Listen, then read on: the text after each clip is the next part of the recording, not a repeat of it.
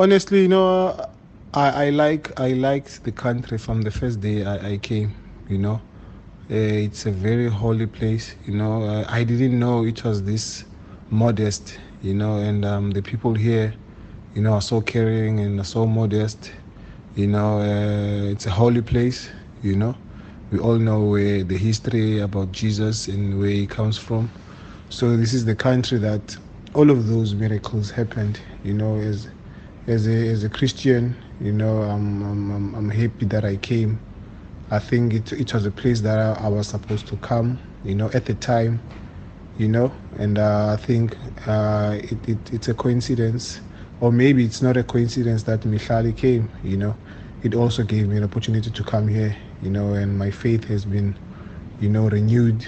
You know, um, I'm happy that I'm uh, I came you know, each and every day is, is such a blessing, you know, uh, with, what, with what I've seen.